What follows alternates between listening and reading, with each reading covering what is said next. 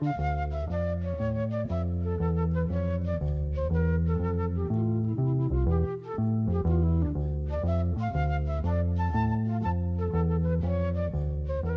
noches a todos los oyentes y los oyentes de Pensamiento de la Nación, el programa que hacemos, recordemos, con Francisco Besone y quien les habla, Juan José Gianni, todos los domingos de 20 a 21 horas aquí en Viento del Sur, la radio online del Instituto Patria, un nuevo programa con, todos ustedes, este es nuestro segundo año, ciclo 2021 del programa. Em, y hoy con una singularidad eh, queríamos comentar, este programa, como saben, quienes nos, escuchan, bueno, hemos tocado temas de geopolítica, eh, bueno, fechas históricas importantes, pensadores. Eh, este es el programa número 37, creo, Francisco, ya, ya, ya, aguantamos 37 programas, no es menor. y hoy queremos hablar de un libro, ¿no? elegimos el tema de un libro, creo que es la primera vez que tocamos en particular un libro, hemos tocado temas que involucran libros, pues, obviamente, pero nos interesó especialmente un, libro, y por supuesto a su autor, al cual invitamos, un muy buen libro que además tuvo una repercusión. No siempre un buen libro tiene repercusión, ¿no? A veces tiene repercusión malos libros y a veces muy buenos libros no tienen repercusión. la combinación de un muy buen libro con repercusión, es decir, quiere decir repercusión, ingreso al debate público, ¿no? Eso quiere decir repercusión. Es algo que trascienda la frontera académica, que, interese al público no versado. Eso es, raro, ¿no? No, es habitual. Eh, entonces, ese mérito llama la atención. Es un, libro recomendable y que impacta en la opinión pública, ¿no? Entonces teníamos ganas de hablar de ese libro, del tema que toca, con un título que yo creo que, yo creo que, yo creo que los títulos de los libros son muy importantes, no son ornamento, ¿no? siempre el, título es como un, indicador, como un disparador, o puede serlo, ¿no? Y, el título de este libro lo es, ¿no? Si la rebeldía se volvió de derecha, ¿no? En términos de preguntas. Es una pregunta llamativa, digamos, ¿no? Eh, y el tema que involucra, por supuesto, que es ese, el libro de, de Pablo Stefanoni, que es nuestro invitado, al cual ya presentaremos con más detalle. Eh, y el, libro tiene múltiples facetas, ya charlaremos sobre ellas, pero hay una que a mí me, digamos, me, interesó especialmente, que es lo que llamaría la actitud del libro. ¿A qué voy con esto? Pablo es un hombre que se declara de izquierda, en el, en el libro, no lo digo yo, ya nos comentará eso que quiere decir en su caso, pero digamos, una persona de izquierda interesada en cómo piensa la derecha eso, eso, no es, eso no es habitual, es decir, y una derecha que llamaríamos rápidamente recalcitrante, en el sentido de una derecha extrema, un tipo, un tipo de extremismo tal vez nuevo, pero una derecha firme, radical, si queremos usar una palabra menos valorativa, digamos, ¿no? Entonces, que un hombre de izquierda se interese por un pensamiento de derecha radical. Y se interese no con la mera intención de denostarlo, cosa que uno puede hacer, sino de comprenderlo. ¿no? Es esa, esa lógica intelectual no es para nada habitual. De un, lado y del otro, digo, o de, de cualquier lado que elijamos. Siempre hay una cierta renuencia, rechazo, prejuicio a conocer cómo piensa el que no piensa para nada como yo, como nosotros. Eso me parece que es muy, además del producido final, que es rico, la actitud me parece valiosa y, eso también nos motivó a, tocar el libro, invitarlo al autor para que nos hable justamente por qué se puede pensar que la rebeldía ahora es de derecha, qué quiere decir eso exactamente, o de qué hablamos cuando hablamos de derecha, bien.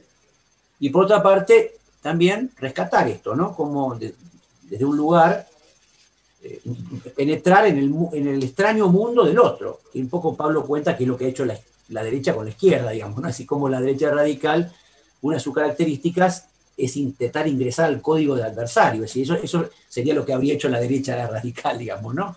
Este, que, también parece ser un dato nuevo, ¿no? Bueno, esta es un poco la, a modo de muy sumaria presentación el, tema de hoy. Eh, así que bueno, Francisco, ¿cómo te va? Buenas noches. Esta es un poco la idea. ¿Cómo estás? Buenas noches. Bien.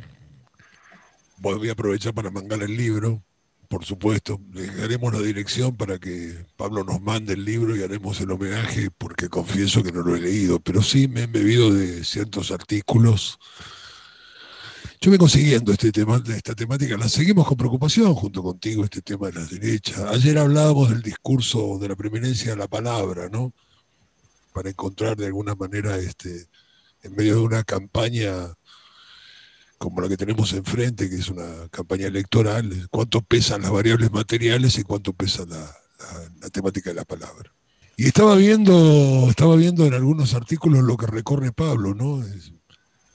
y me pregunto esto, que quizás sea mi inquietud central en el programa para ver si Pablo la puede revelar, en el marco del que él pinta una, una infinidad de derechas con matices y singularidades de acuerdo a cuatro países a nivel internacional, me refiero. Me pregunto cuánto hay de nuevo en estos de las derechas. Me quiero preguntar también si esto que parece como nuevo, pues siempre uno jura de la novedad, ¿no? Yo por lo menos soy un descreído de las novedades. Si esto no nos vivió el mundo, este tipo de reacción, este tipo de discursos, quizás ya por la época de 1920 o 1930, ¿no? sobre el advenimiento del fascismo, identificando un modo de derecha que no sé si se puede repetir ahora en, en marco de, neofascismos o las definiciones posibles para este tiempo. Me pregunto esto, si estas, eh, estos discursos y estas escaladas de estas nuevas ideas no son no más ni menos que, en cierta medida, una reactualización de prejuicios, que de alguna manera creencias, racismo, temor al islamismo, podríamos agregar ahora como un factor, digamos, de este presente. La inmigración como chivo expiatorio, para un sistema que no ha dado respuesta, así como no dio respuesta que esa democracia neoliberal en otros tiempos, no da respuesta ahora, y estas expresiones no son más que eso, con un agregado más. O sea, estas estructuras de ideología persistente quizás hoy masajeadas y exacerbadas por un tema, una sofisticación técnica que tiene que ver con las redes sociales. Esa es mi inquietud. Para Pablo, que ha recorrido obviamente en una vastedad todas las temáticas de la derecha y para entender este tipo de protestas, ¿no? Estos tipos de preferencias electorales que de alguna manera, bueno, se han consumado en este último tiempo. Diría que Trump es un fenómeno referencial interesante para empezar por ahí y quizás terminar con el macrismo, si es o no es una nueva derecha. Sí, yo creo que ahí hay un tema que, que bueno, que ya hablaremos en más detalle con, como verás, perdón, perdón, como verás, le tiramos un montón de laburo a este Bueno, y bueno, para, eso, para eso lo invitamos, digamos, si fuera fácil, invitamos a otro.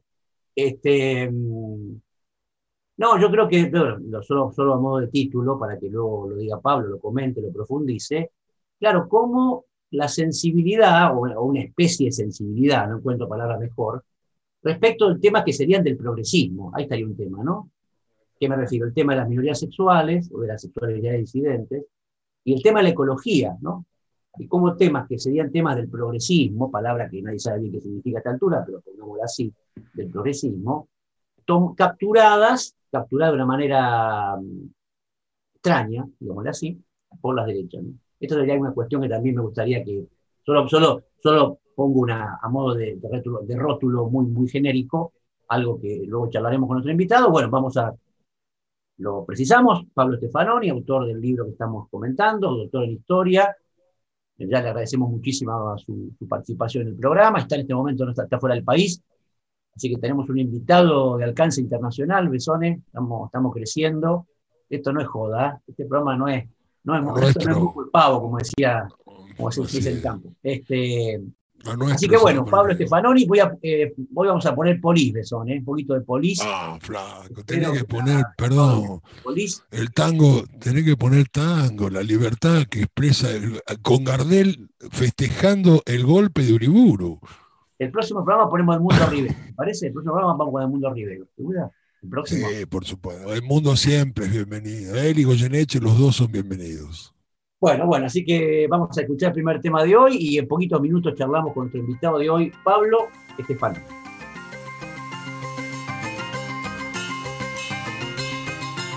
Patria.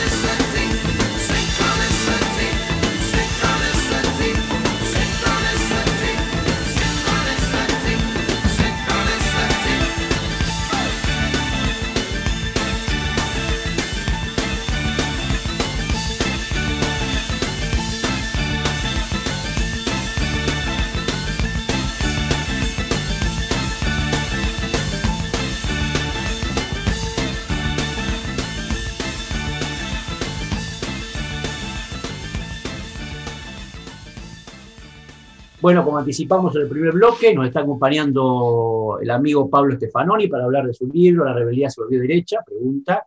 Eh, desde ya, como decíamos, le agradecemos muchísimo su, predisposición, su, su, estadía en el programa. Pablo, ¿cómo te va? Buenas noches, muchísimas gracias por estar con nosotros. ¿eh? Hola, ¿qué tal? Buenas noches. Muchas gracias a ustedes, Francisco, Juan, por la invitación. Bueno, Pablo, ahora has escuchado un poquito la introducción. Eh, hay muchas vías de ingreso. Yo decía algo, mencionaba la, repercusión que tuvo tu libro en, el debate público, eso, no es habitual, eso es interesante. Es como que tu libro sintonizó con algo, ¿no? Tocó cierta fibra, me parece a mí, eh, que tiene que ver con, bueno, con, la emergencia de ciertas expresiones. Habría que ver su, digamos, su, volumen, tal vez, sería una discusión, pero ciertamente en el mundo de las redes, de la opinión pública, de los medios de comunicación, hay, la emergencia de una derecha distinta, en principio.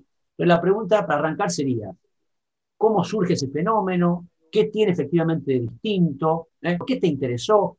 Eh, arranquemos por ahí, si te parece bien. Bárbaro, sí, efectivamente el libro surge de intereses que, personales, no era una investigación académica, fue como que traté de plasmar en el libro algunos temas que venía siguiendo sobre estas derechas que efectivamente tienen muchas cosas obviamente de nuevas y muchas que no son tan nuevas, pero me pareció que había algo para indagar en un tipo de rebeldía de derecha. Obviamente, como decías, los títulos son disparadores, los títulos los proponen las editoriales, eh, más que los autores en general, pero esta vez a mí me pareció que el, título respondía al libro. Siempre una pregunta en un título es complicada de, porque después hay que aclarar que es una pregunta, ¿no? Si no queda como la rebeldía se volvió derecha y la, pregunta tendía justamente a, ser un disparador, una pregunta disparador, en el sentido de que eh, de pensar, no tanto, porque la respuesta obviamente sería no, obviamente hay rebeldías, sigue habiendo rebeldías que no son de derecha, pero a mí me interesaba indagar sobre un tipo de derecha que se presenta con un discurso transgresor, antisistema, y que muchas veces puede terminar siendo parcialmente antisistémica dentro del sistema, como ocurrió con Donald Trump, digamos. Si uno mira Donald Trump, eh, tuvo mucho de eso, ¿no? Un presidente que terminaba denunciando el sistema electoral, el fraude, a los organismos internacionales, eh, poniendo en tensión consensos eh, tradicionales del sistema político norteamericano. Y en ese sentido, eh, creo que el trampismo marca algún tipo de punto de inflexión ahí, para pensar este tipo de derechas y para pensar que hay de nuevo eh, recién decía Francisco, bueno, ¿cuánto hay de nuevo, cuánto hay de viejo? Por ejemplo, para mí es sintomático, ahí lo desarrollo más, pero el, malestar de ciertas figuras que se reivindicaban como seguidores del neoconservadurismo, de, del un tipo de liberal conservadurismo como Ann Applebaum, por ejemplo, que reivindica a Reagan y Thatcher y que cree que hoy eh, la derecha se volvió antidemocrática, capturada por un grupo de locos, etcétera, etcétera, desde el triunfo de Trump, y escribió varios artículos en ese sentido, o el rechazo de Bush a Trump. Me parece que había síntomas de que lo que estaba viendo era un tipo de derecha que no, era tan orgánica respecto del sistema, digamos. La derecha, con esto cierro para poder seguir conversando, el neoconservadurismo de los 90 de algún modo era más orgánico respecto del sistema, y bueno, el sistema es una palabra complicada, pero hoy aparece una derecha que yo creo es mucho más disruptiva, más transgresora, que, no está muy claro eh, si es funcional o no eh, al sistema en muchos aspectos. Lo cierro con un dato, digamos, estos días aparece la cadena Fox en Estados Unidos y una parte del Partido Republicano criticando fuertemente a los militares, a West Point y al alto mando, por enseñar lo que ahora le llaman en Estados Unidos la teoría crítica de la raza. Eh, en la universidad, por ejemplo, militar de West Point, y hace poco interpelaron al jefe del Estado Mayor del Ejército con mucha violencia en los diputados, eh, los representantes republicanos más ubicados más a la derecha. Y después la cadena Fox terminaba criticando a los militares por haber cedido supuestamente esta cultura que ahora le llaman woke y demás, y a estas cuestiones de la raza, por ejemplo. Entonces terminamos viendo una derecha que se ponía a atacar y a bardear incluso, en, en un lenguaje más informal, al alto mando militar. Eso no era lo obvio si uno mira los años 90. Digo, los Bush, los que seguían a Bush endiosaban a los militares, la cosa patriótica. Ahora encontramos cosas que, que son como complicadas de, de, insertar en un, en un, esquema más eh, clásico y donde la derecha puede ser, yo creo, incluso problemática en este tipo de derechas para ciertas necesidades incluso más amplias de, por ejemplo, en el caso norteamericano, de la idea más clásica de imperialismo, por ejemplo. ¿no? Entonces, ahí yo creo que, que aparece esto que le da alguna novedad y a mí me interesaba, y con esto sí cierro, que fuera que este tipo de derechas muchas veces interpelaran una parte de los jóvenes que no encontraba, que encontraban ahí ciertas visiones que no encontraban hoy en la izquierda o en otras variantes para de algún modo revelarse, digámoslo así simplemente, ¿no? Entonces me parece que había cosas para ver, que había cosas nuevas, más allá de que muchas, obviamente, como decía Francisco, yo pongo en el libro riman con los años 20, 30, porque obviamente nada es completamente nuevo, ¿no? siempre todo tiene alguna historia, alguna tradición, se inserta, se escribe y demás, pero me parecía que sí algunas cosas habían cambiado y que valía la pena, y me parece por eso el libro pegó un poco en ciertas ansiedades del progresismo que ve que como que no se pueden cambiar las cosas, que se escapan ciertas cosas por otro lado, y que emergen ciertos discursos frente a los cuales no se sabe bien qué hacer.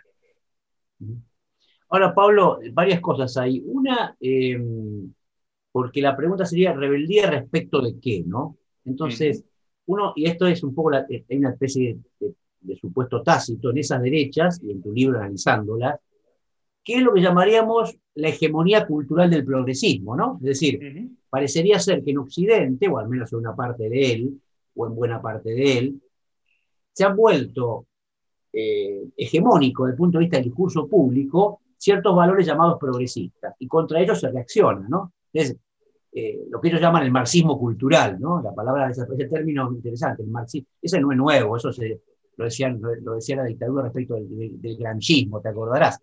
Pero, pero esa idea de marxismo cultural, me creo yo, está menos asociada al problema del comunismo, como del, del progresismo de ciertos valores que tienen que ver con el género, que tiene que ver con la ecología, ¿no?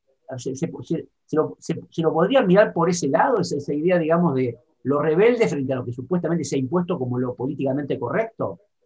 Sí, hay mucho de eso, eh, efectivamente, de construir eh, una idea que, como siempre, está, incluso en ciertas teorías conspirativas y demás, como siempre, las teorías conspirativas se montan muchas veces en un poquito de verdad y después se recubren de un montón de, de falsedades y de, de, invenciones. Y efectivamente hay avance del progresismo en términos culturales, eso es algo real, digamos, en el mundo occidental. Y sobre eso es que se construye, por un lado, estas ideas de la ideología de género, el marxismo cultural, o sea, frases que sintetizarían eh, proyectos, que en realidad detrás de eso hay un montón de teorías, de cosas muy diversas, digamos, de la ideología de género se mete a su debate, a todo ahí. El marxismo cultural directamente es una especie de invención eh, como decías, no completamente nueva, pero que ahora tiene un, un modo de presentarse. A veces se habla eh, de globalismo, que no es exactamente la crítica a la globalización que podía haber de los movimientos que criticaron la globalización en los 90, sino el globalismo implica una visión más conspirativa de la cosa, eh, a veces antisemita, a veces no. Eh, ahí también hay cambios, uno mira eso, hay una parte de la derecha, de la extrema derecha que sigue siendo antisemita, pero otra era muy eh, pro-israelí y muy eh, cercana a Netanyahu. De hecho, hay que recordar que Netanyahu fue el visitante más importante de la asunción de Bolsonaro, por ejemplo. Eh, a veces encontramos también así, no, no, es homogéneo este mundo de las extremas derechas, pero efectivamente hay eso mezclado con un anticomunismo que habría que analizar más todavía, que reemergió, que es un discurso anticomunista que vemos que, tiene un impacto político en muchos países, sin que haya comunismo del otro lado. ¿no? Entonces, si uno viera, viniera, no sé, un plato volador y uno ve carteles en Lima en la última elección, no al comunismo, el comunismo es esto, lo otro, o en España en la última elección de la Comunidad de Madrid, comunismo, libertad. Entonces, hay una vuelta al discurso anticomunista, pero que no tiene comunismo del otro lado, tiene estas cosas. Eh, la supuesta dictadura de la corrección política, el marxismo cultural, la, la teoría crítica de la raza, etcétera, etcétera, y ahí también la derecha va probando. Por ejemplo, en Estados Unidos vieron que ciertas cosas no funcionaban. Lo de la teoría crítica de la raza eh, le funciona un poquito más y fueron por ahí, ¿no? De decir que ahora hay una especie de cuestionamiento de los blancos y en las escuelas le van a lavar el cerebro a la gente con eso, etcétera, etcétera. Entonces aparece ahí, efectivamente, la rebeldía en un punto es canalizada por muchas de estas derechas hacia eso, hacia la idea de que hay una, una dictadura totalitaria de la corrección política que sería parecido a lo que se describe en novelas eh, distópicas como 1984, cosas así, y que ya no se puede decir nada, y entonces esta derecha actuaría casi desde las catacumbas, perseguida, y de, hecho, parte de estos discursos que a veces no son los convencionales, eh, podemos escuchar a Javier Milei en Argentina hablando contra las instituciones represivas del Estado.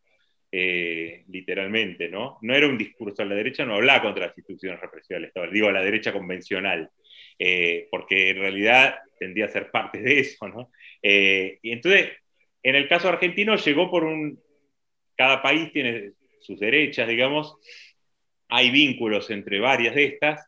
Recientemente Vox, la extrema derecha española, intentó armar ahí un foro de Madrid donde y sacaron la Carta de Madrid como un antiforo de San Pablo, que es el foro que tradicionalmente agrupaba a las derechas, y la Carta de Madrid fue firmada por muchas figuras de la extrema derecha latinoamericana y global, y en el caso estaba eh, el hijo de Bolsonaro, por ejemplo, Eduardo Bolsonaro, figuras de la extrema derecha italiana, española, y en el caso argentino firmaba Esper, eh, Milei, pero también Waldo Wolf y otras, algunas figuras del PRO, que están más cerca de esos grupos.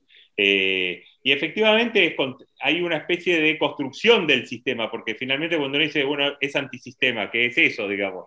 Para la izquierda marxista el sistema era el capitalismo, para estas derechas el sistema es como una especie de eh, mezcla ahí de cosas. Por ejemplo, había un neoreaccionario estadounidense que habla de la catedral y ahí mete, sí, Hollywood, las grandes universidades norteamericanas, la gran prensa, eh, puede haber instituciones internacionales, y eso explica cosas que suenan graciosas, pero que funcionan, de que de pronto pueden salir muchos de esto a decir que el FMI es socialista o cosas así, ¿no?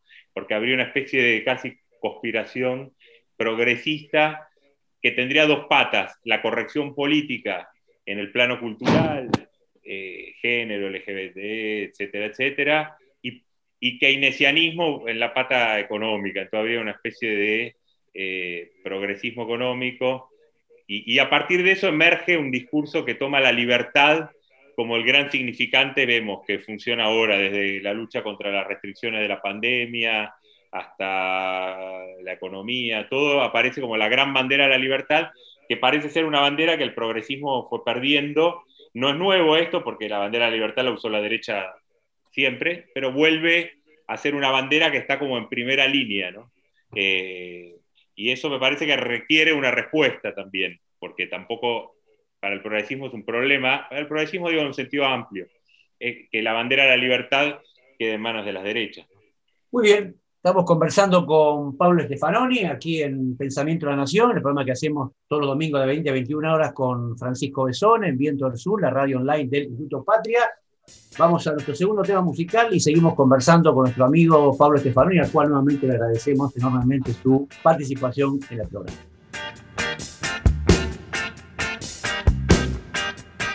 Viento del Sur, la radio del Patria.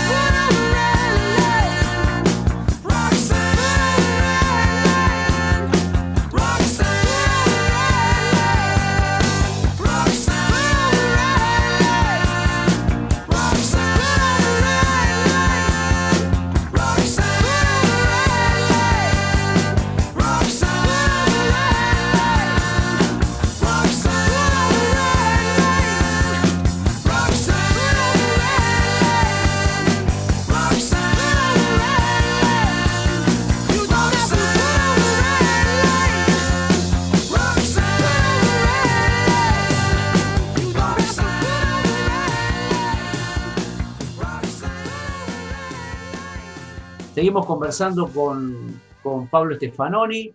Eh, Pablo, hay un tema que me parece insoslayable, ¿no? Que, que vos mencionás en el libro, y también lo mencionaba Francisco en la presentación, que es en todo esto, en todo este fenómeno, tiene mucho que ver el tema del islamismo. Eso me interesó el libro, ¿no? Así que el problema de la inmigración, el islam, la presencia del fantasma islámico inmigratorio en Europa, muchas de esas consignas que en América Latina son extrañas, hablaremos un poco de América Latina, pero como todo este tema de la, del, del, fantasma inmigratorio y de, la islamofobia tiene mucho que ver con el fenómeno de estas derechas, ¿no? ¿Cómo, cómo, lo ves? Exacto. El, sí, y como decían ustedes, el libro habla poco de América Latina, porque, bueno, a veces América Latina en Argentina estamos como muy metidos en la política local, eso. Entonces, la idea del libro fue salir un poquito, como a viajar un poco a ver qué había por el mundo y después, en todo caso, ver qué de eso funcionó o no en Argentina. El Islam es un tema claramente que no está en Argentina y sí es en dos sentidos, yo creo, para pensar las extremas derechas en Europa. Uno, porque es eh, fundamental el crecimiento de las extremas derechas eh, eh, tiene una relación directa con los discursos anti-inmigración en distintas facetas. Y la idea de la islamización de Europa fue un discurso clásico de las extremas derechas europeas eh, modernas, contemporáneas. Hay grupos, incluso en Alemania un grupo que se Patriotas Europeos contra la Islamización de Occidente, pensadores, escritores franceses como Renaud Camus y otros que hablan del gran reemplazo directamente, que el pueblo y la civilización europea estaría siendo reemplazada por pueblos no blancos y con sus culturas y que eso sería parte de una especie de conspiración también de instituciones, leyes, etc. Eso es, casi, es bastante conocido eso, pero me parece que yo le agregaría una segunda pata que es la que me interesaba más en el libro, que es que el discurso anti-islámico también le permite a las extremas derechas aparecer como progresistas, entre comillas, en ciertos aspectos. Por ejemplo, si uno escucha a Marine Le Pen, ella toma la bandera de la laicidad, que era una bandera antiguamente de la izquierda francesa, ¿no? de, la, de la, lucha por, la, por, el Estado laico y por la laicidad, y, eh, y ella se presenta como la especie campeona de la laicidad diciendo que, la izquierda es pro-islámica. Por ejemplo, en Francia hay un término peyorativo que es islamo-izquierdismo, para descalificar a la izquierda pro inmigrante o pro derecho de los inmigrantes, diciendo son tontos útiles de, eh, del Islam. Hay una novela de Houellebecq, que es un escritor francés de Michel Houellebecq, que se llama Sumisión, que crea un escenario en el cual un partido islamista toma el poder en Francia eh, con el apoyo de los socialistas como tontos útiles de esa alianza y empieza a islamizar todo, hasta la Sorbona. Todo. Esos tipos de imaginarios funcionan y le permite a la derecha muchas veces aparecer como progresista en el sentido de decir, bueno, somos los que defendemos la laicidad, mientras que la izquierda habría capitulado como tontos útiles de los islamistas. En segundo lugar, eh, ciertas derechas, sobre todo el norte de Europa, no tanto en España y el sur o el este, sino en el norte de Europa, una derecha que dice, nosotros defendemos los derechos de las minorías sexuales, y, ustedes, si votan a la izquierda, Europa, eh, el Islam va a seguir su, su, incrementado su influencia y sus barrios se van a islamizar y no van a salir, no van a poder ni salir de la mano de sus parejas, ¿no? Marine Le Pen es la que más avanzó con ese tipo de discursos, ¿no? Y entonces ahí efectivamente el Islam aparece como una variable y también Israel esa, eh, aparece como otra, ¿no? Mucha gente de la extrema derecha que ve a Israel como aliada, ya no con un discurso antisemita viejo, sino Israel como aliada en la lucha contra la islamización. Correcto. Francisco, ¿tienes una pregunta? Sí, insisto con, insisto con lo que decíamos al principio. Fíjate, hablamos de la inmigración, fenómeno que no parece nuevo, ciertamente también en función de... A mí me parece, a ver, a ver, quiero preguntar esto. Eh, me parece todo el montaje, a riesgo de ser esquemático, ¿no? Obviamente, y en este recorrido que vos haces con todos estos matices de todas las derechas, con los ingredientes locales para cada país, Alemania, Hungría, Rusia mismo, como un asesor que tiene Putin, digamos, con un discurso, digo, a riesgo de ser esquemático, no son fenómenos nuevos. ¿Dónde está la novedad de esto, ciertamente? Insisto con esta temática, digamos, quizás el ingrediente más novedoso que yo percibo, y quizás por una deformación de oficio que tiene que ver con el periodismo, es el uso yo diría, muy eficiente de lo que se llaman las tecnologías hoy en día. Me refiero, porque inclusive el sentido de la oportunidad para hacer poder que tienen estas derechas. A ver, yo suscribiría con gusto algunas cosas que dice eh, Le Pen. No tengo ninguna duda. Y de Trump en relación a lo Wall Street o al capitalismo financiero. E inclusive, bueno, uno puede notar en términos locales, si uno considera que Macri es parte de esas nuevas derechas, o cambiemos de esas nuevas, entre comillas, derechas, cómo apartó cierto, digamos, razón con, fines electorales, o cómo de alguna manera fue pragmático en función de el aborto, en función de apartar incluso algunos, algunos personajes muy de derecha, Cintia, no recuerdo ahora el apellido. Esta, Exactamente. Me refiero, quizás, insisto con esto, el insumo infinitamente hoy mucho más rico que tienen ciertamente estas ideologías en el rango de manejar aquellos persuadibles, por decirlo de alguna manera, a través de las redes sociales, y lo que daría una explicación en las redes sociales también de este pérdida de la corrección política. Me refiero a esto, porque precisamente en ese ámbito de las redes sociales donde no hay límite para la corrección política. Uno puede decir cualquier cosa, entonces uno puede encontrar ciertamente en Estados Unidos, ante, el fracaso de lo que era el capitalismo financiero, el óxido, o sea, las temáticas que tienen que ver con el desempleo, la pérdida de calidad de vida, los endeudamientos en gran medida de las clases trabajadoras, puede encontrar ahí precisamente un espacio para pedir sin ningún límite de corrección política lo que uno considera una enorme insatisfacción, una falsa promesa. Me parece que por estamos, este, o sea, estoy bien orientado. Este... Bueno, eh, ahí yo creo que habría que ver qué hay de nuevo respecto de qué derechas en el pasado, digamos, o qué no hay de nuevo. Digo, si uno mira el fascismo, hay derechas que provienen, algunas extremas derechas provienen de, esos movimientos y otras que no, eh, como tradición política. Eh, digo directamente como tradición política. Eh, de viejos partidos o grupos, otros no. Eh, claramente, bueno, diferencias hay muchas, digo, el, fascismo tradicional intentaba construir partidos de masas, por ejemplo. Estas nuevas derechas eh, no, digamos, no, construyen ese tipo de partidos. ¿No? Digo, por lo menos no en esa clave. no en esa clave.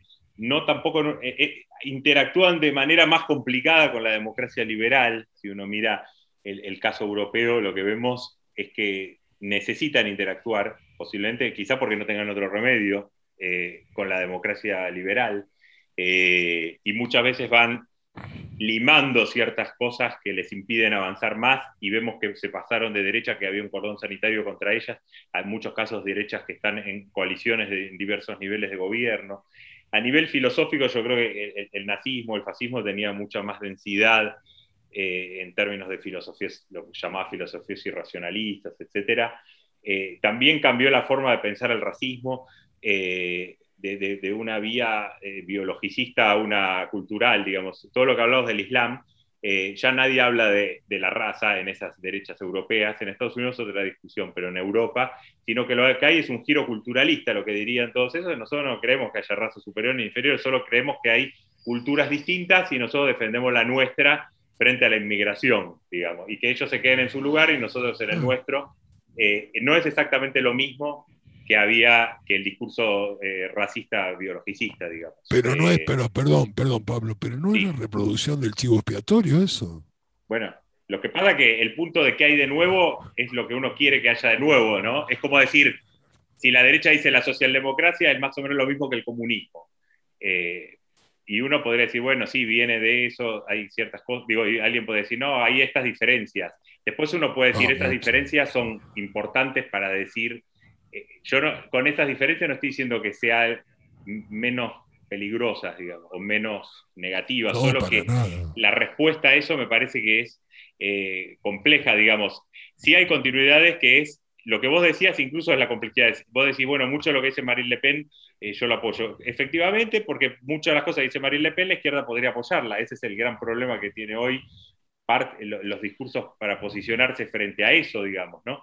Frente a los años 90 también hay diferencias. Digo, muchos neoconservadores son profundamente antitrampistas, eh, como Bush, por ejemplo. Porque claramente el, el, tipo de imperialismo que planteaba Reagan, por ejemplo, era muy distinto a la posición de Trump. No solo por el tema del aislacionismo, que es un poco complejo, sino porque Trump tenía una posición, primero muy crítica en términos geopolíticos, nunca se sabía bien por dónde iban a salir los tiros, digamos. Pero segundo, eh, la idea del imperialismo reganiano era mucho más cosmopolita, digamos, y el intervencionismo militar se hacía en una clave de cosmopolitismo, digamos, de decir, bueno, eh, Estados Unidos tiene esa misión y sobre esa base se hace. Y, sobre la inmigración, eran pro inmigración porque la idea era que el capitalismo norteamericano necesitaba la inmigración y, Bush eh, eh, tenía, tiene esa idea. Entonces, por eso digo, muchas veces estas derechas pueden ser disfuncionales también frente a ciertas lógicas de la globalización capitalista y demás, porque justamente priorizan otras variables, como hacía Trump con algunas cosas, que representaban más que al imperialismo como tal, a ciertos sectores provincianos, etcétera, del interior oh, de Estados Unidos. A mí me parece, eh, eh, Pablo, ahí, bueno, hay diferencias, hay continuidades. En todo caso, habría que ver en qué aspectos. Y yo, sí, no, a mí lo que me parece, Pablo y Francisco, esto es interesante para la polémica, ¿no? Yo creo que ahí lo que entiendo que tu libro de alguna manera deja traslucir, es que hay fenómenos, después podemos evaluar su dimensión, pero fenómenos que son novedosos, que es cierto avance de banderas, y llamaremos progresistas, el feminismo, el ecologismo, digamos, eso es como que, desde esta visión media paranoica, digo yo paranoica, ¿no? Pero, bueno, Eso, es lo, valorativo, estamos en lo descriptivo. Eh, son fenómenos que efectivamente han tomado una dimensión en la escena pública mayor que, años anteriores. Me refiero a estos valores de avance de los derechos de las mujeres, la ideología de género, el ecologismo. Entonces, esa idea de, digamos, el marxismo cultural, combinado con, el, con el islamismo. Yo creo que el tema del islamismo, no sé cómo lo ven ustedes, tiene un punto de inflexión que es las Torres Gemelas. Claro. Creo que eso cambia, ¿no? En lugar del islamismo como peligro para Occidente, para mí hay una antes y un después, es el 2001, ¿no? Entonces, la dimensión de, de, esa paranoia antiislámica crece mucho, creo yo, me parece, después del 2001, ¿no? Ahora, te quería hacer una pregunta, Pablo, siguiendo esta, lo decía Francisco, yo lo comentaba, lo, dijiste vos. ¿Qué pasa con América Latina? Porque tu libro está muy enfocado en el norte, en Europa, en Estados Unidos. ¿Qué dimensión tiene eso en nuestro, en nuestro continente? Yo pensaba el tema de Bolsonaro, ¿no? Todo esto que vos escribís, ¿a quién le cabe justo? A Bolsonaro, ¿no? Le cabe como derechito, ¿no? Pero en el caso de Bolsonaro hay un elemento que es el evangelismo si un complemento, creo yo, el evangelismo de derecha, que es un fenómeno más bien latinoamericano, si no, si no me equivoco, ¿no? ¿Cómo, verías vos esto en, Argentina, en América Latina? ¿Tiene la misma dimensión? ¿Qué dirías? Perfecto.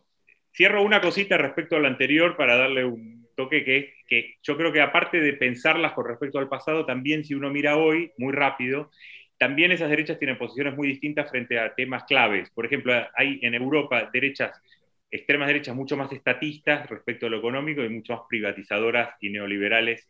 Si uno mira, por ejemplo, Marine Le Pen o, Salvini en Italia, eran más pro estado de bienestar para los nativos, lo que le llaman ahora algunos chauvinismo de bienestar, es decir, no, no hay que destruir el estado de bienestar, solo hay que dar, el estado de bienestar tiene para los nativos, mientras que otros son mucho más neoliberales. Lo mismo con la cuestión geopolítica, hay unas extremas derechas más prorrusas y otras mucho más atlantistas como Vox o, Llega en Portugal, que son mucho más partidarios del atlantismo del viejo estilo. Eh, lo mismo decía antisemitas y pro-israelíes. ¿no? Todo eso me parece que también permite explicar por qué tampoco están totalmente juntas las extremas derechas en Europa eh, y hay muchas divisiones entre esos grupos. ¿no? Eh, en el caso latinoamericano sí, creo que es, es distinto por varias razones, aunque hay redes que se están construyendo, ¿no? Redes antiprogresistas, llamémosle. Creo que el antiprogresismo permite que muchas derechas que son distintas se unan en un paraguas es decir, el enemigo es el progresismo, hay que unirse contra eso. Por eso vemos juntos a libertarios con partido de la dictadura militar, con... Uno podría decir, bueno, siempre fue eso. Es verdad, Hayek apoyó a Pinochet. El liberalismo siempre tuvo una tensión con eso. Eh, pero, eh, como siempre, me parece que la política implica dar respuestas a, las formas novedosas que se presentan esos fenómenos en tema de cómo rearticulan sus discursos. El, digo, mi ley puede estar hablando de los aparatos represivos del Estado y, y, después estar con Cecilia Pando en un evento. ¿no? Entonces, ver cómo, por qué pasa eso es un dato, porque a, priori parece simplemente una pura contradicción, decir, bueno, eso. En América Latina creo que hay tres elementos al menos que son propios. Uno es eh, el, evangelismo, que es complejo el efecto, y me parece que la izquierda y el progresismo y los sectores nacional populares y demás pasaron de ignorar ese fenómeno. Yo me acuerdo haber escrito hace 10 años sobre pequeñas cosas sobre evangelismo eh, eh, y nadie daba bola. Creo que la izquierda, en un sentido muy amplio, pasó de ignorar el evangelismo a darle una dimensión, a sobreestimarlo, a decir, todo se explica ahora por el evangelismo. Pero en el medio sí hay efectivamente una variable, eh, que es cierto evangelismo conservador, creció el evangelismo como fenómeno religioso y una parte del evangelismo tiene efectos políticos. evangélicos hay en todos lados, digamos, porque el evangelismo es parte de los sectores populares y evangelismo, entonces hay en todos los partidos populares latinoamericanos evangélicos. Hay evangélicos en el MAS de Bolivia, hay evangélicos en el peronismo del Gran Buenos Aires, hay evangélicos en el PT, eh, hay evangélicos en el chavismo, en cualquier lado hay evangélicos, porque simplemente los sectores populares, una parte de ellos son evangélicos y donde hay sectores populares hay evangelismo. Ahora, es verdad que una parte de eso se proyectó a la política y esa es una variable. En el caso de Brasil se hizo con una iglesia particular, que es la Iglesia Universal del Reino de Dios, que tiene iglesias en Argentina, que es bastante especial y es un fenómeno bastante sui generis, incluso en el evangelismo. Y muchos evangélicos no lo consideran ni siquiera evangélicos, bastante heterodoxa y demás. Pero bueno, es una variable que no está en Europa o en Estados Unidos. En Estados Unidos sí está, no está en Europa. En Estados Unidos la derecha religiosa es una variable muy importante para entender la derecha norteamericana. La derecha puede ser evangélica, pero hay otras denominaciones que tienen peso, mormones, eh, otro tipo de protestantes, etcétera, etcétera, que, en América Latina no tienen tanto peso. En América Latina es el evangelismo pentecostal el que viene creciendo mucho. Entonces, tema evangélico, uno. Segundo, otra variable es que, bueno, la mayoría de los países de América Latina tuvieron dictaduras militares hace un tiempo histórico relativamente breve y las derechas se posicionan de distintas formas, digo, y hay un discurso que tiene que ver con las dictaduras militares. Bolsonaro reivindicó la dictadura militar, etcétera, ¿no? Entonces ahí hay una continuidad histórica que es distinta a Europa. Puede ser en España, un poco más con el tema de la extrema derecha y el franquismo, cómo se posiciona ahí respecto a un régimen autoritario, ¿no? En Alemania y demás ya es más antiguo, pasaron más años, quiero decir, ¿no? Eh, y el tercer elemento se vincula con esto parcialmente, pero no es lo mismo. Yo creo que tiene que ver la, la lucha antisubversiva. Eh, en países latinoamericanos donde la extrema derecha es muy fuerte, en general hubo procesos de, de conflicto interno armado, también importantes. Digo, si uno mira la extrema derecha colombiana, tiene que ver con la lucha antisubversiva, digo, el uribismo y todo eso tiene que ver con la existencia de la FARC del ELN, digamos. En Centroamérica lo mismo. Las extremas derechas en El Salvador, en Guatemala, tienen que ver con la presencia de... y, la, y, volviendo atrás, digo, la dictadura, claramente Chile, ¿no? El pinochetismo siguió siendo una variable. Entonces me parece que tres elementos evangélicos, dictaduras militares y guerras internas dan cuenta un poco de, no del todo, pero son elementos propios latinoamericanos que no están en el caso europeo. Bueno, muy bien. Este, hasta aquí llegamos hoy con este, Pablo Stefanoni, con su libro La rebeldía se volvió derecha, en términos de pregunta. Eh, Pablo, bueno, muchísimas gracias por acompañarnos, fue muy, muy, la verdad que hay mucha tela para cortar, yo me quedé con ganas de seguir, pero bueno, ¿qué vamos a hacer? Es el tiempo que tenemos, eh, lo disfrutamos, le sacamos el jugo, te agradecemos enormemente tu disposición a estar con nosotros y recomendamos el libro desde ya, abre un debate muy importante, eh, te mandamos un gran saludo, que estés bien y nos veremos en cualquier momento cuando estés por Argentina nuevamente. Muchas gracias y creo la idea del libro es la misma, más que cerrar el tema es como gatillar un poco algunas ideas sin cerrarlas y a veces sin responder a preguntas que el propio libro se presenta, pero que creo que son importantes para enfrentar algunos fenómenos políticos que son bastante globales y también los tenemos en Argentina. Bueno, muy bien, que estés bien y te, dejamos un saludo. ¿eh? Muchas gracias. ¿eh? Chao, hasta luego. Chao, chao, gustazo.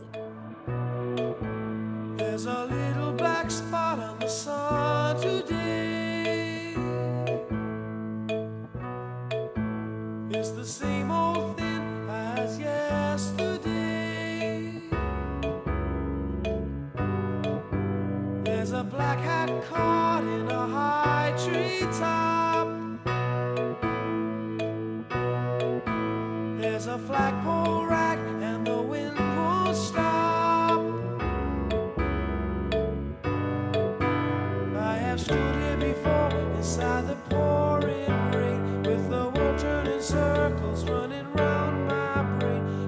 I'm always hoping that you'll end this way, but it's my destiny to be the king of pain.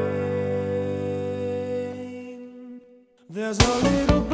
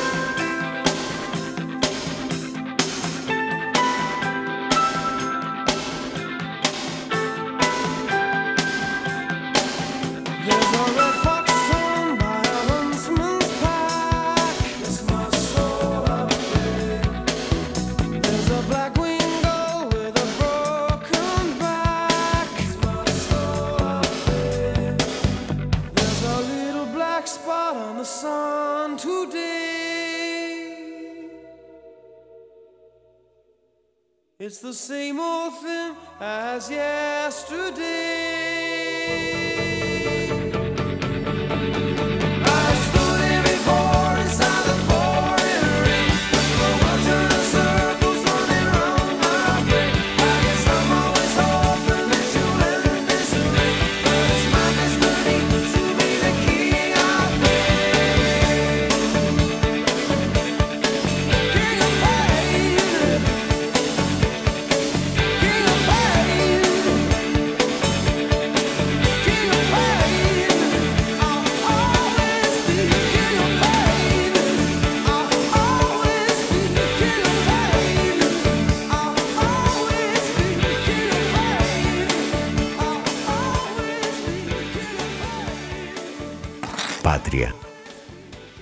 Amigo Francisco Besoni siempre dice, ¿no? Este, hace falta tiempo. Por acá se notó mucho, porque el libro, la verdad, es un libro, es un libro bastante innovador en el sentido que plantea desafíos intelectuales interesantes, creo yo, y con, muchas, con muchas terminalidades, ¿no? Este, que, que no todas pudimos explorar. Eh, una una me la, la mencionaba Francisco, que, que es cierto, me parece a mí, el libro lo dice, Francisco, lo dice, lo comenta eso, que es el uso el uso desprejuiciado, y en muchos casos violento, pero a su vez imaginativo, irónico, es una cosa del libro el uso de la ironía, ¿no? Así, cómo esto, esto, esto es muy interesante, Francisco, cómo muchas veces ellos dicen, digo a la derecha, dicen, dicen barbaridades, es decir, dicen cosas muy, muy este, digamos, muy disruptivas, y cuando se genera un escándalo, dicen, no, fue un chiste. Ese mecanismo es muy loco, ¿no? Es decir, no, es una broma, no se lo tomen en serio, ¿no? Entonces, todo el trabajo en redes es un trabajo efectivamente muy, eh, muy potente, ¿no? Que, que no quiere decir, y esto también es un tema abierto, ¿no? Es decir, ¿qué, qué relación es su, su, su, digamos, su irrupción eh, exitosa en las redes y su impacto real en la opinión pública? Eso no está, no está del todo claro, pero probablemente una característica novedosa es el uso de las redes sociales, ¿no? ¿Cómo lo viste? No soy, y a veces, perdón, y a veces este, ni, ni excusándose de que se trató de un chiste, Mm. porque eso también responde a una técnica comunicativa más vieja que, como diría Perón, que a vos tanto te gusta, como mear en los portones, que es el principio de vulgarización. Y inclusive si pasa, pasa, ¿no? En última instancia, porque supuestamente hay segmentos que en base, digamos, a esa literalidad, este, asumen, lo, lo metabolizan, digamos. Este. A mí se me ocurría, se me ocurría hacer eh, hincapié, digamos, hincapié, digamos, para entender esto, esto de lo novedoso, ¿no? Si bien el título, el arte de titular, ¿no? En ese libro es por demás interesante. Yo lo, lo ubicaría aquí, este fenómeno nuevo. Primero hay un fracaso enorme en lo que es la democracia neoliberal. Este, no, hay duda de esto. de- y, y por eso se me ocurre que yo cuando pensaba algunas partes del discurso de Trump para entender una nueva derecha, yo lo suscribo, en, en términos del capitalismo financiero, lo suscribo íntegramente. Los modos en contra de la globalización, el proteccionismo, la protección del laburo local de Marie Le Pen, y para suscribirlo también. Después la problemática que vos tenés sobre el tema de los discursos, bueno, son discursos, obviamente, es el peso de la palabra. Pero quería yo, nos quedamos con falta de tiempo para las temáticas de esta derecha del macrismo. Yo considero que, sin ningún tipo de duda, el macrismo es parte, digamos, de esta nueva, entre comillas, derecha. Cuando uno ve la doctrina Chocobar, esto de pensar el, castigo por fuera de, de lo jurídico, lo extrajurídico, cuando ve el curvo de los derechos humanos, cuando ve el negacionismo, cuando ve la crítica a los planeros, y cuando ves para colmo que en el sistema de preferencia electoral vos tenés ciertamente a personas que votan para elegir, digamos, la incertidumbre por sobre, digamos, las previsiones que puede dar un estado de bienestar, bueno, no hay duda que tenemos que tener en cuenta de que hay algún fracaso, un fracaso anterior que posibilita esto. Y me parece que las redes, y no quiero decir que esto explica todo el fenómeno, pero me parece que es el espacio ideal para perder esta corrección política, esta incorrección, digamos, que se hace manifiesta, porque ahí no hay límite, uno puede decir cualquier cosa. Claro. La yegua, este, la petera, que es lo que estamos. Se me ocurre, ese es el espacio ideal. Y esto es lo novedoso para mí. Lo absolutamente novedoso es el uso eficiente de la tecnología. Y El- hay un personaje que, es, que se nos perdió, Steve Bannon, un personaje central para todo lo que recorrió este, Pablo, ya sea Bolsonaro, porque fue eje de la campaña Cambridge Analytica en función de lo que fue el Brexit, e inclusive la elección aquí de Macri. Claro. El libro, una, el libro plantea una cosa interesante, en términos ya más, yo diría, futuro, ¿no? Eh, que va en sintonía con lo que planteas vos, que es cómo encontrar una alternativa que no sea ni el populismo de derecha, es decir, lo que podemos llamar un nacionalismo antiliberal, pero conservador en lo cultural, ni el neoliberalismo progresista. Esa antinomia es interesante, ¿no? Ni el populismo de derecha, ni el neoliberalismo progresista. Es un poco que plantea Pablo en el libro que yo comparto, me parece que ese que buscar hacia dónde debería ir un, un mundo mejor. Y bueno, ¿no?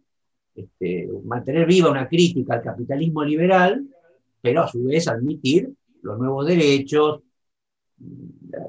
todo lo que tiene que ver con los derechos civiles, sería, ¿no? Los, nuevos derechos civiles, de cómo encontrar una articulación entre esos dos mundos que, tanto en, el- los, populismos más reaccionarios como en los, progresismos neoliberales, este, y que en definitiva terminan erosionando el estado de bienestar, no están presentes. ¿no? Me parece que es un desafío interesante que está en el libro y bueno, un poco creo que despido también de tu, de tu comentario. ¿no? Bueno, en fin, hasta aquí llegamos eh, en el programa de hoy. Recordamos, estuvimos con Pablo Stefanoni y su libro, El día sobre la derecha, pregunta, En Pensamiento de la Nación, con el amigo Francisco Besone, quien les habla, Juan José Gianni, Viento del Sur, la radio online del Instituto Patria, todos los domingos de 20 a 21 horas. Un agradecimiento a todos, a Diego Cisterna, al operador, a Julia Bastanzo. Bueno, saludos muy grande y nos vemos dentro de una semana. Chao. Un abrazo.